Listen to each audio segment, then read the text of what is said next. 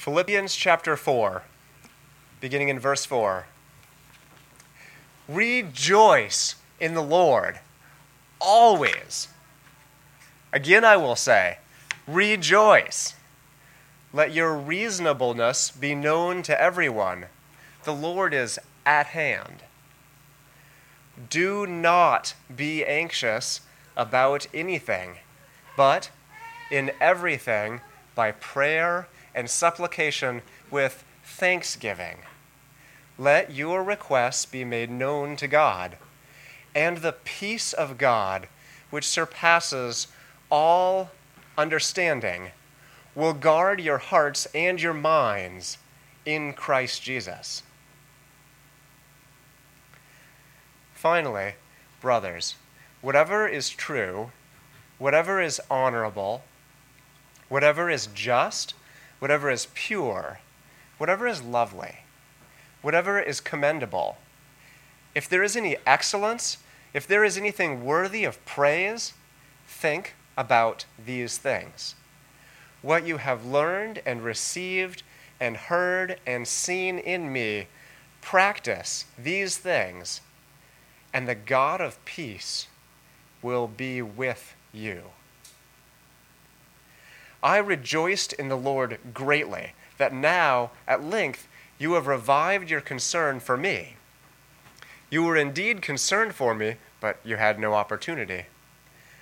Not that I am speaking of being in need, for I have learned to be content, for I have learned in whatever situation I am to be content.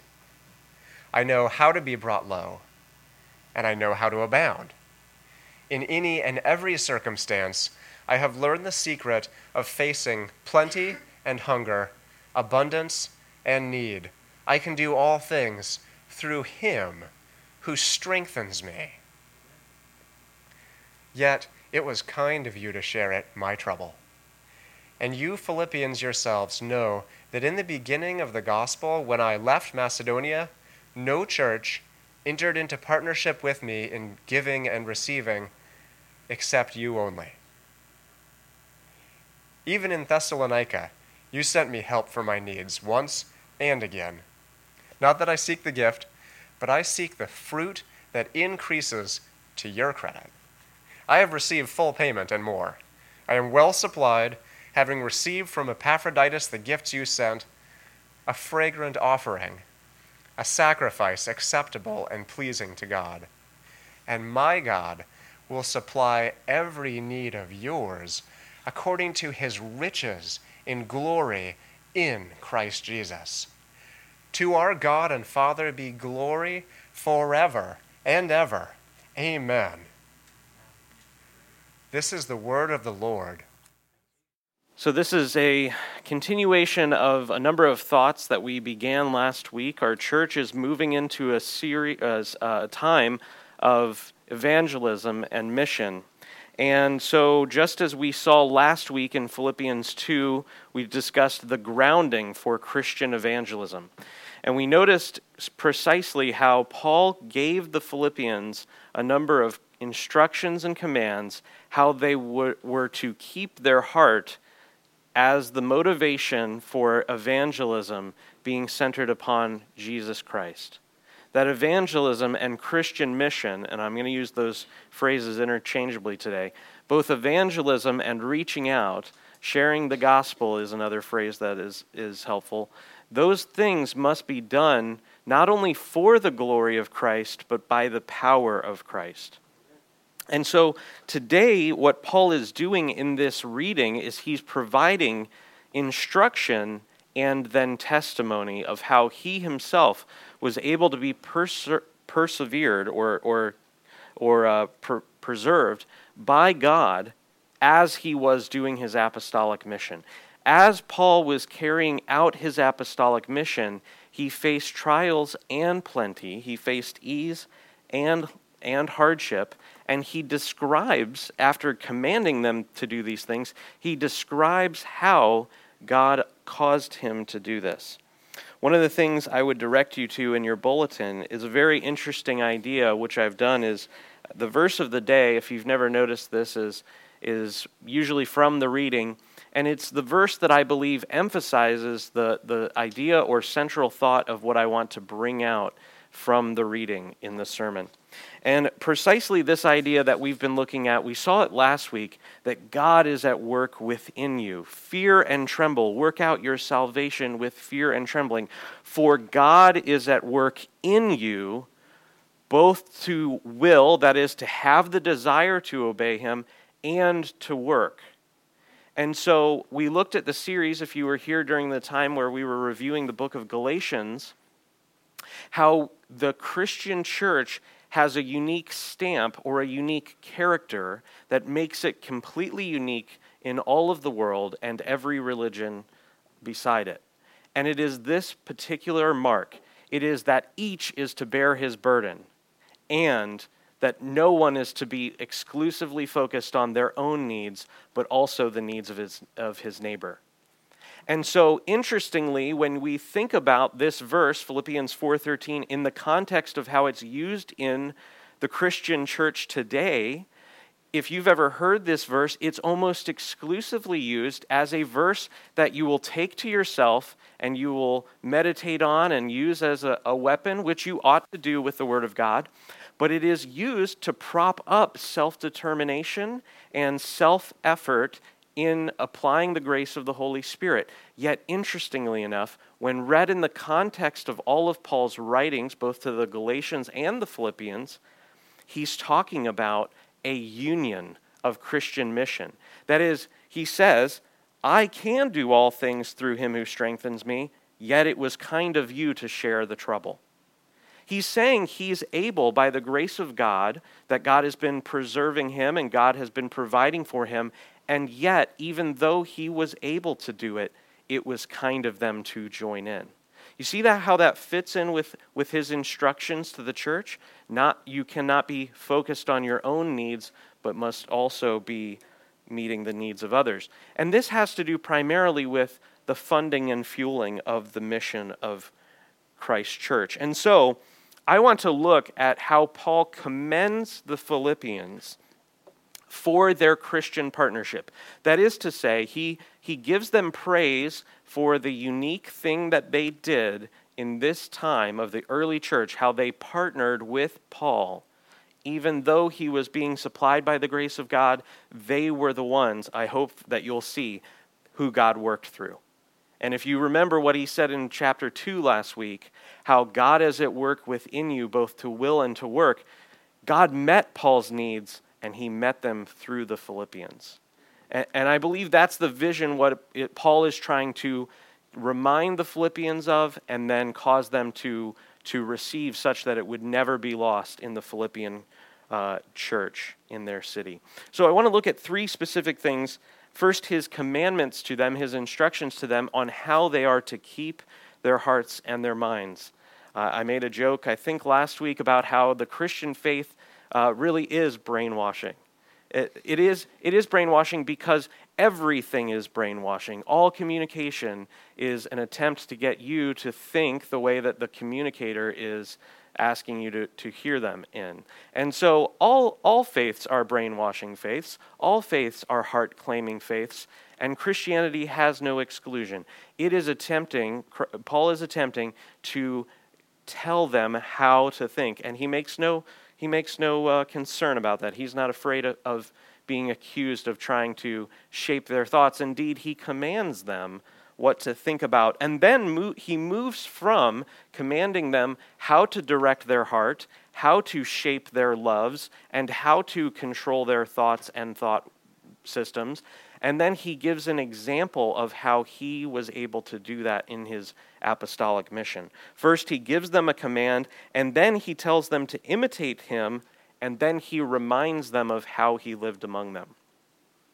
And so, this idea of Paul finding contentment in the midst of trial and in the midst of difficulty uh, is, is a he's promoting this to the Philippians. He then gives a testimony how God was faithful to him, and by extension, he's telling the Philippians, God will be faithful to you. And then he commends them for what I'm calling the rare jewel of, of charity for mission. That is to say, he says to them that no other church participated with him. And I want you to see how, even to this day, there is so much focus and effort in the Christian church on herself in a way that's not fitting and that is, is too exclusionary. And that we as a church, although we have excelled at this year after year, as we begin a new season in evangelism, I want to call you personally to consider what you might do to participate in that mission. Not just in giving your money, but that does, is certainly included. So, Having come near the end of his letter, Paul begins to give his final remarks, the things that are on his heart, to close the letter. He reminds them of the grace of God in their midst and then gives them two instructions, really one, but two it's a twofold instruction, keep your heart and keep your mind.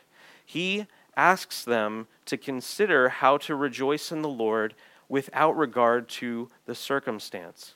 He doesn't say rejoice in the Lord whether it's going good or ill.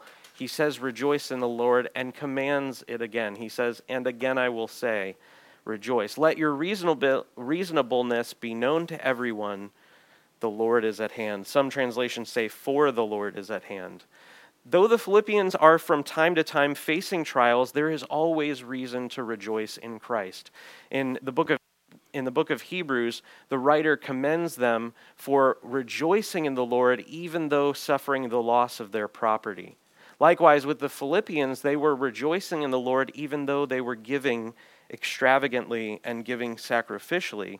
Paul is commending rejoicing in the Lord no matter what season. He's commanding it. He's, he's saying it is good to do, and it is right for us to do so. So he then says, Let your reasonable, reasonableness be known to everyone. The Lord is at hand.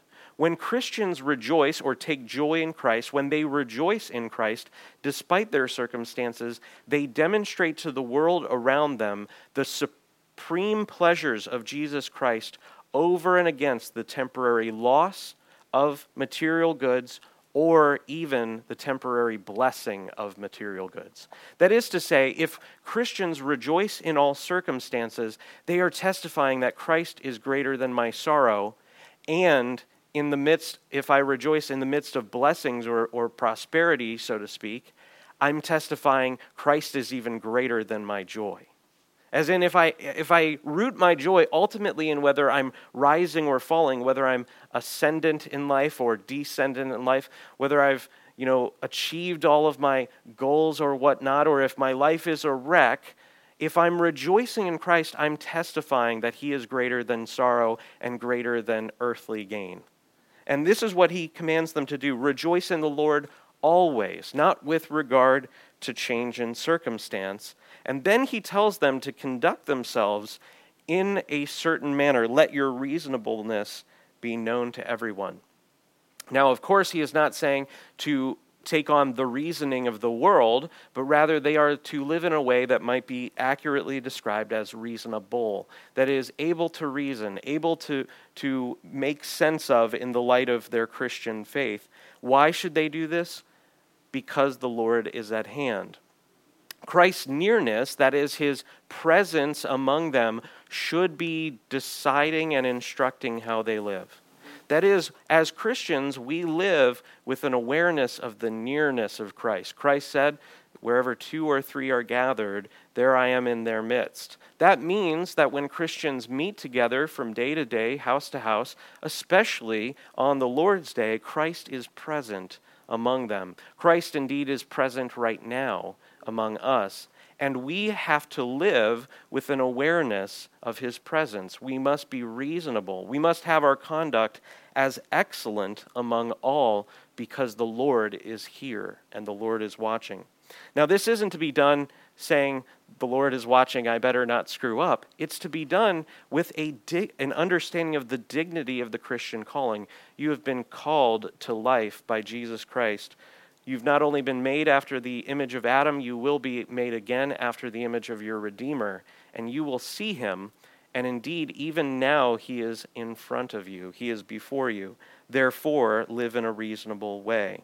And because of the Lord's presence, Paul then gives them commands how they ought to keep their heart and their mind. When you're tossing and turning at night, worrying about what will happen tomorrow or whether you will get that promotion or, or lose the job or, or whether or not you will find a spouse someday or whether you will achieve your goals in your career or whether you can pay your bills, at night the Lord is at hand. He is present, therefore, verse 6, do not be anxious about anything. Christ Himself is near you. Do not be anxious about anything, but in everything by prayer and supplication with thanksgiving, let your requests be made known to God. Uh, Paul, Paul is directing them to express their needs before their Maker. That is to say, they are to give voice to their concerns. They are to take the tumult of the heart and translate it into petition and supplication. That word supplication is so beautiful. It's such a wonderful word because it, it means I'm petitioning or I'm making a request to God, and I know that I already have favor in His court. If you have ever watched a court drama, I love it uh, when, especially this happens in. Um, in, in England, they, you know, the, the attorneys, as they begin to speak, they say, Your Honor, and may it please the court. Have you ever heard that phrase? Christians are able to bring their requests to the maker of the universe who has an infinitely powerful gavel, and his word is not checked. His word stands. They are able to come into the high court of heaven and say to their God, Lord, I, am really worried about my job tomorrow. I'm really scared about my wife's pregnancy. I don't know if we're going to have this child to term. I don't know if I'm going to be able to help this person in their walk with the Lord. We are to bring those concerns straight to God. And then he says, Let your requests be made known to God and the peace of God, or therefore the peace of God which surpasses all understanding. Paul, Paul's not saying just come and pray about it and then try to get sleep. Take an Ambien, take a Tylenol PM. He, he's not saying to, you know, pray and then keep worrying. He says, pray and look what happens, and the God of peace, or the peace of God, rather, the, God, the peace of God which surpasses all, all understanding will guard your hearts. That is to say, there's something that transforms the nature of the battle. If I'm wrestling and I'm anxious and I'm, I'm stressed or perplexed and worrying, I take those concerns, I express them to God, and what goes up must come down. I love that. I, I heard a coworker say as they were meeting with a person at Kroger, they, the, they asked the cashier how their day was, and the cashier said, It was great. You know, praises up, blessings down. and I, I just, I thought it was so cute because, you know, it's, it's trite a little bit, but uh, but it, it, it's so true that, that, that the way in which Christians are to keep their hearts, we're commanded to bring our emotional turmoil under the lordship of Christ. We are commanded to bring our cause, our, our concerns to the Lord, and the peace of God will guard us. That is to say, we must learn how to transcend the fight. You who are doing evangelism this year at, at Wright State and at opponents, you will become anxious for the seed which has been planted. You need to bring your concerns to the Lord, and the, the peace of God will guard your hearts and minds. So he commands them to bring these to the Lord, and then he says this will take place. And then he moves from the concern of the heart to what is on their minds.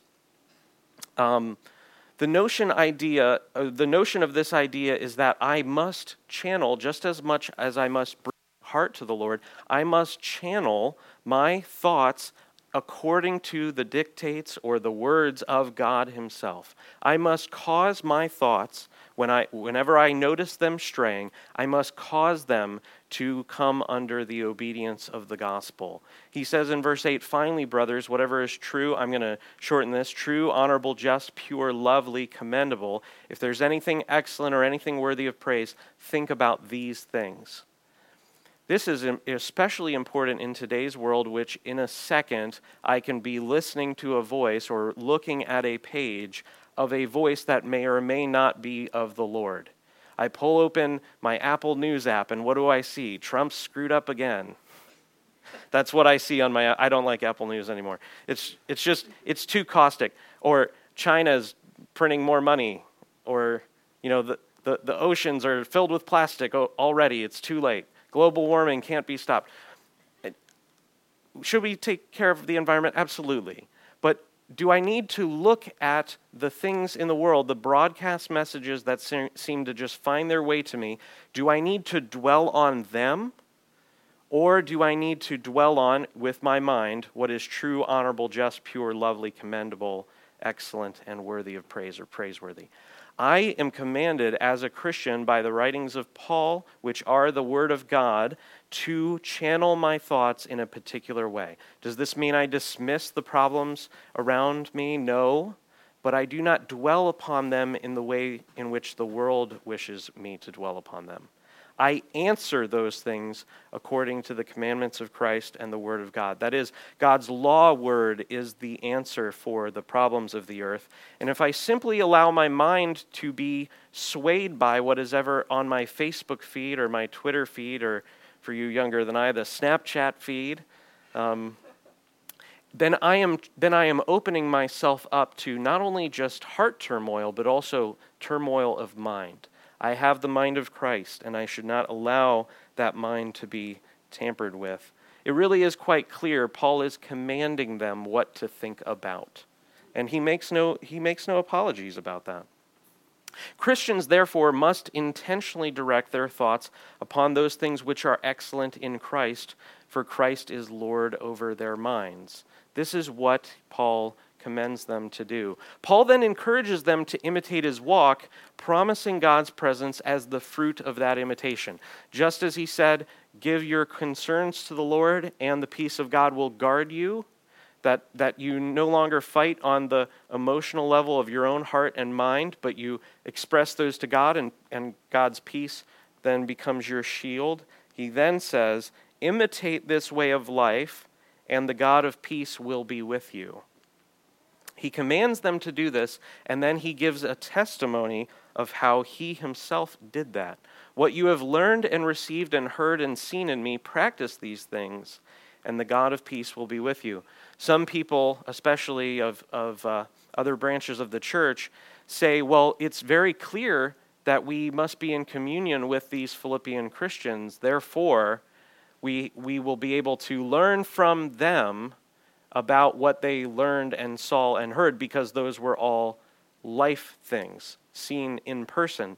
But interestingly enough, Paul then gives specific verses. He, he then testifies quite clearly in the very next verses what he's talking about. He's not like talking about how you make your food that morning. He's not saying imitate the way in which I tied my sandals.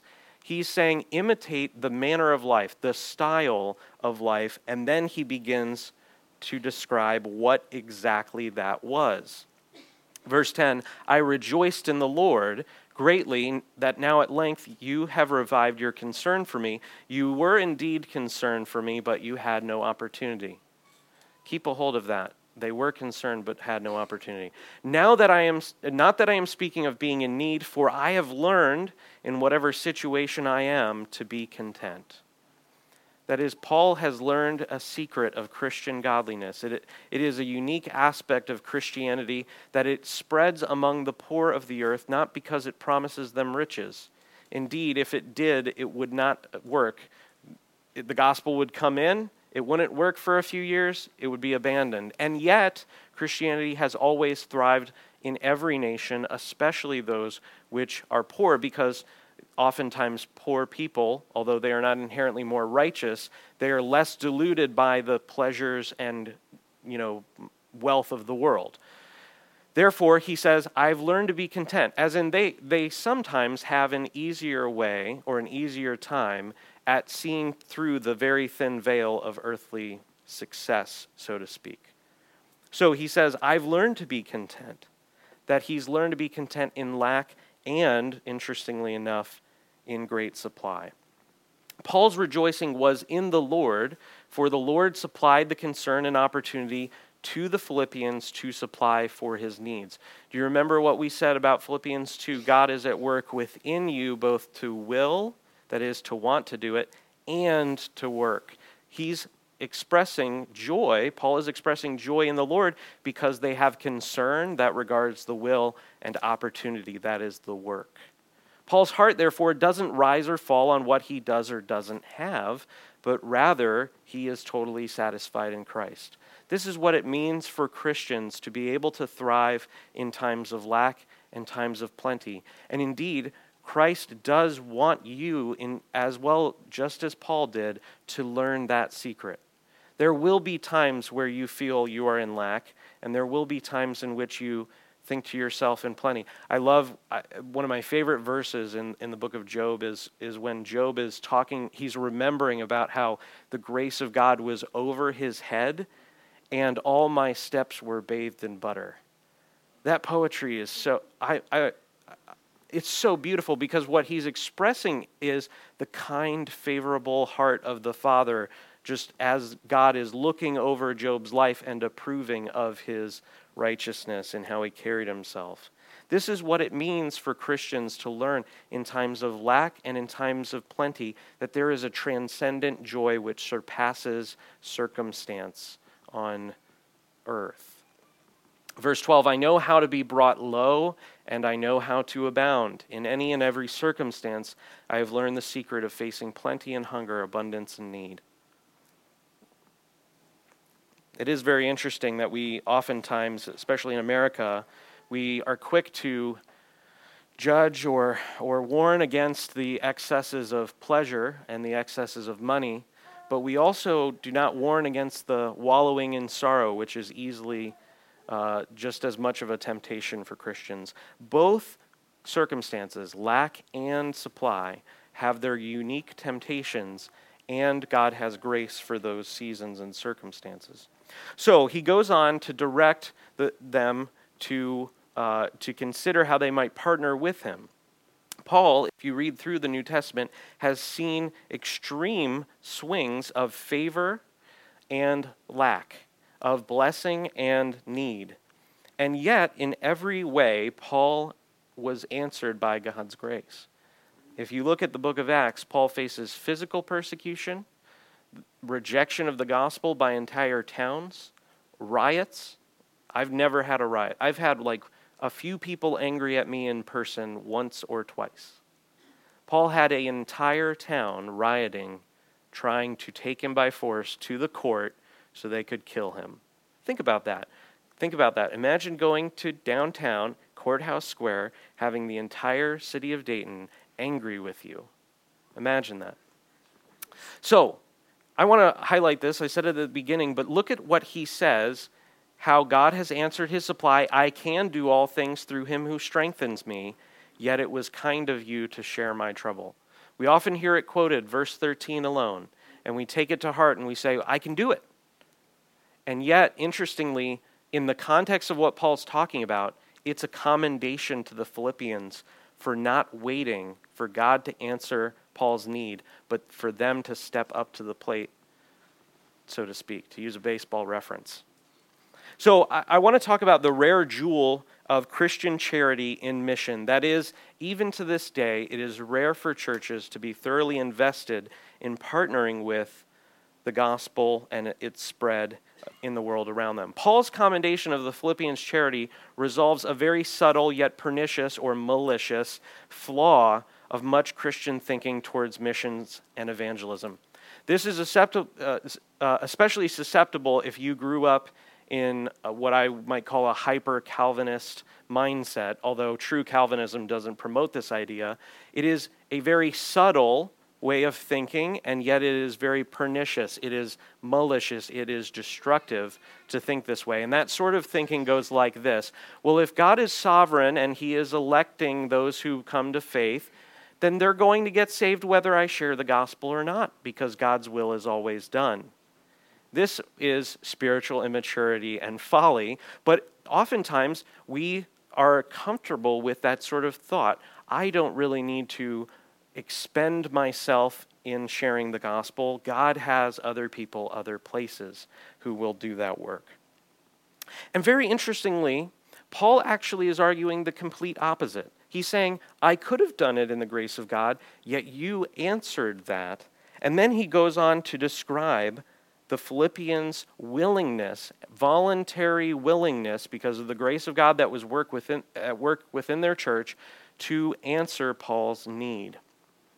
I can do all things through him who strengthens me. That is, God was going to meet his need anyway, yet it was kind of you to share my trouble. The Philippians did not presume that God's supply of Paul's needs relieved them of their duty to participate. I want you to think very, very closely about this. The Philippians did not presume that because God was going to supply Paul's needs anyway, that they were relieved of their duty to participate in the mission. That is, there is something about the way that Paul is talking to them in chapter 2 God is at work within you to will and to work. That those two sides of the coin are answered by God Himself Nevertheless, they are to join in. Though God strengthens Paul from time to time, he did it through the Philippian church. I think this is exactly what he's commending them about. And, in t- and indeed, as we're going to see in the next few verses, he's wanting to instill this into their culture and DNA such that it would never be lost. Paul then reveals how rare concern and opportunity meet in the early Christian church. And you Philippians yourselves know that in the beginning of the gospel, when I left Macedonia, no church entered into partnership with me in giving and receiving, only you. Interestingly enough, the giving, we, we, we fear the giving and therefore we short circuit the receiving. And I'm not talking about checks in the mail. Verse 16 Even in Thessalonica, you sent me help for my needs once and again. They did it the first time. They did it again, and look at we're going to see in just a moment.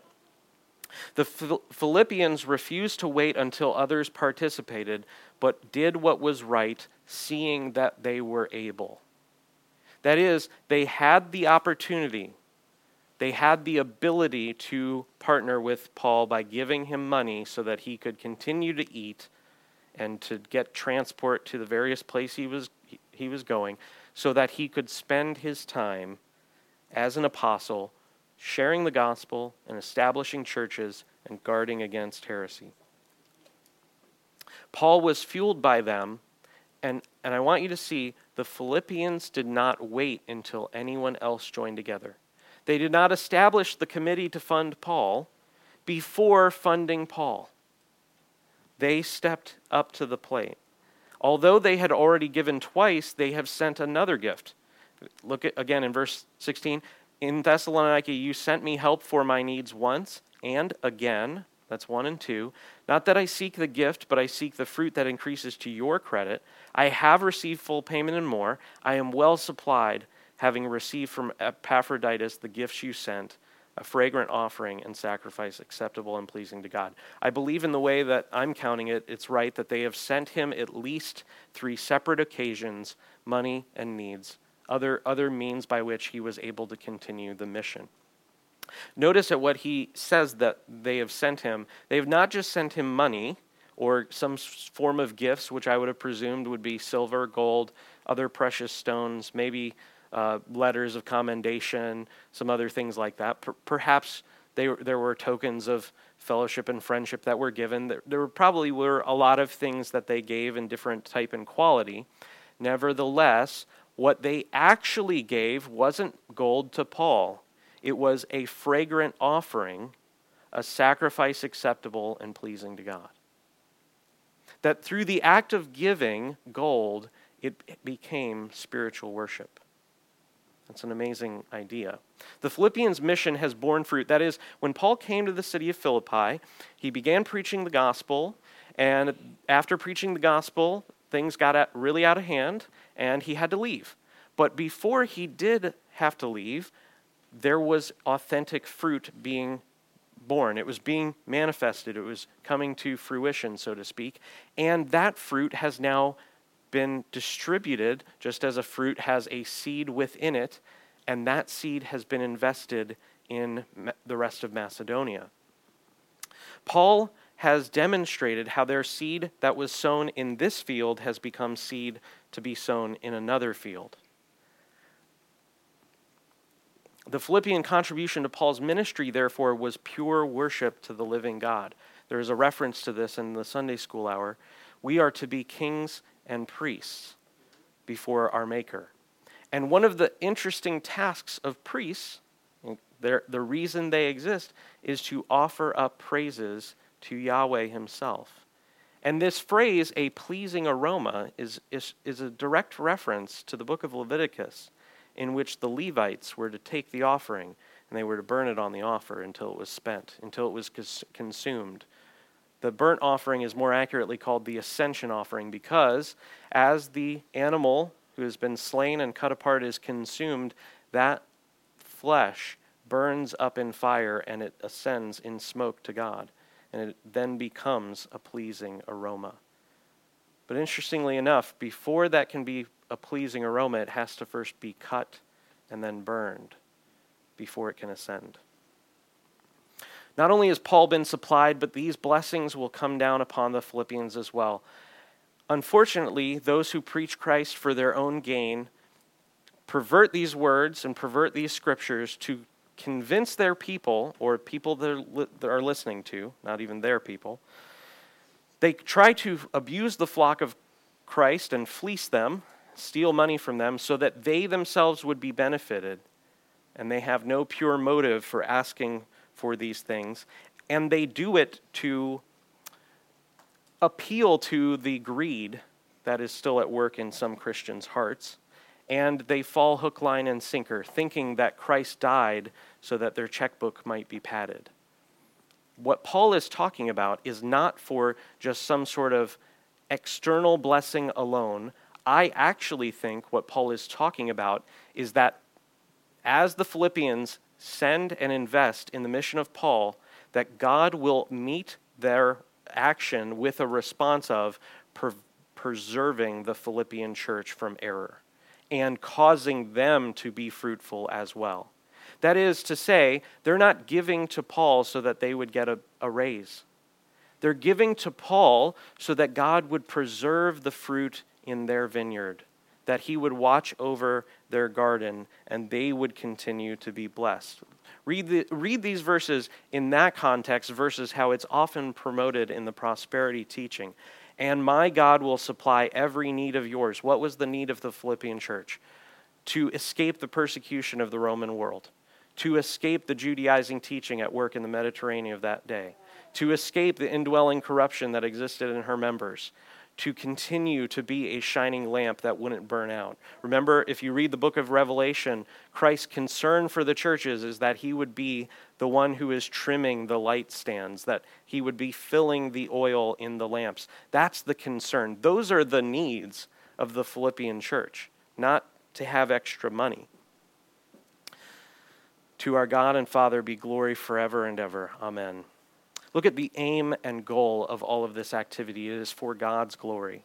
It is not for my success. It's not for your success. It's not that our name would be known as a good church in the city.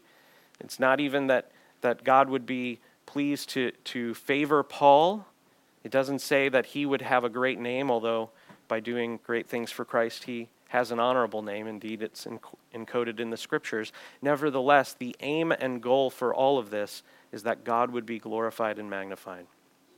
So, unlike the Philippians in the modern era, we today almost always have the opportunity. If Paul was writing this letter to the church in America, I think he would switch the words concern and opportunity. We do not always have the concern that they had. He says, You had the concern, but you had no opportunity. Now you have opportunity. I think in the modern era, as Christians in, in the wealthiest country that has ever existed, that we all individually and culturally have ample opportunity. What we don't have from the Philippians is the concern that they had. So, I would encourage you, as our church together corporately enters a season of outreach, I would ask you to heed the words of Paul and reflect upon the issues, the concerns of your heart and your mind, which prevent you from engaging in mission. That is to say, there are things in life which become, that we, we, we amplify them in our mind and our hearts, and they become for us blocks between us and participating with the mission of Christ in the earth. I would call you to examine your heart and mind, examine what your life is directed on, to see is there something which I am anxious about and I am not bringing in supplication to God? Is there something what I am thinking about that is neither true, honorable, just, pure, lovely, commendable, or excellent? And ought I not to bring those to the submission of the Lord Jesus? And also, I would call you, having done that, to then consider how you could join the effort of GCF in this season with your time, money, and talents. Uh, the way that we do evangelism and discipleship at the church, we need your money, but we need more than your money. We need your time. You, most, most Christians have extra money, and that's wonderful if you can give. It's no shame if you don't have extra money. But what is a more precious value and commodity, as Paul has talked about in his letters, I was willing to be poured out as a drink offering upon your offering. That is, your time is much more important than your money. Because without time there can with money there can be supply of need but with time there is supply of emotional life. That is god has created men and women in such a way that there is a deep need of community. And if i were to, to gauge what the chief need in our culture is it's not for the gospel to have any better websites or presentations or or mm, you know slideshows what we need is authentic christian life together. And so much more than your money i'm asking for your time and your talents. Many of you have talents that are not being used in any way for christ. Some of you are graphic designers. Some of you are able to make music. Some of you are able to understand finances. Some of you are able to understand how to communicate and present. Some of you are called to master communication and to learn how to preach your talents must be given up to the Lord Jesus. And I, I would call you in this season to really examine what am I thinking about? What, am I, what is my heart concerned with that is pre- preventing me from joining in a greater way? And to those of you who've already done this, I would call you to remind yourselves of how you're to do this. You're do the, to do this not for the glory of Rock Campus Fellowship, not even for the glory of Grace Christian Fellowship, to the glory of God. Let's pray. Father, we do ask that a mighty spirit of grace would come upon us, that your Holy Spirit would be present in this season. We do ask, Lord, that you would supply our needs. But more than that, Lord, that your name would be magnified on Wright State and in Ponitz and in Dayton, Ohio, and in Cedarville University, Lord, that your, your church would shine, and indeed, Lord, for the other churches in this city as well, that you would allow us to reach these students and these neighborhoods that are in our midst. We pray, Lord, that you, through our action, would be pleased to exalt the name of Jesus and that many would come to life this year, that it would not take uh, a great uh, time, but uh, a way that they wouldn't spend any more time away from you than, than is absolutely necessary. That you would cause your gospel and your word to run swiftly and to be multiplied. Lord, we do ask that you would allow this to be a continuing mission, that it wouldn't just be a season, but it, that, that it would be the heritage of this congregation and indeed even all of Dayton. In Jesus' mighty name, amen.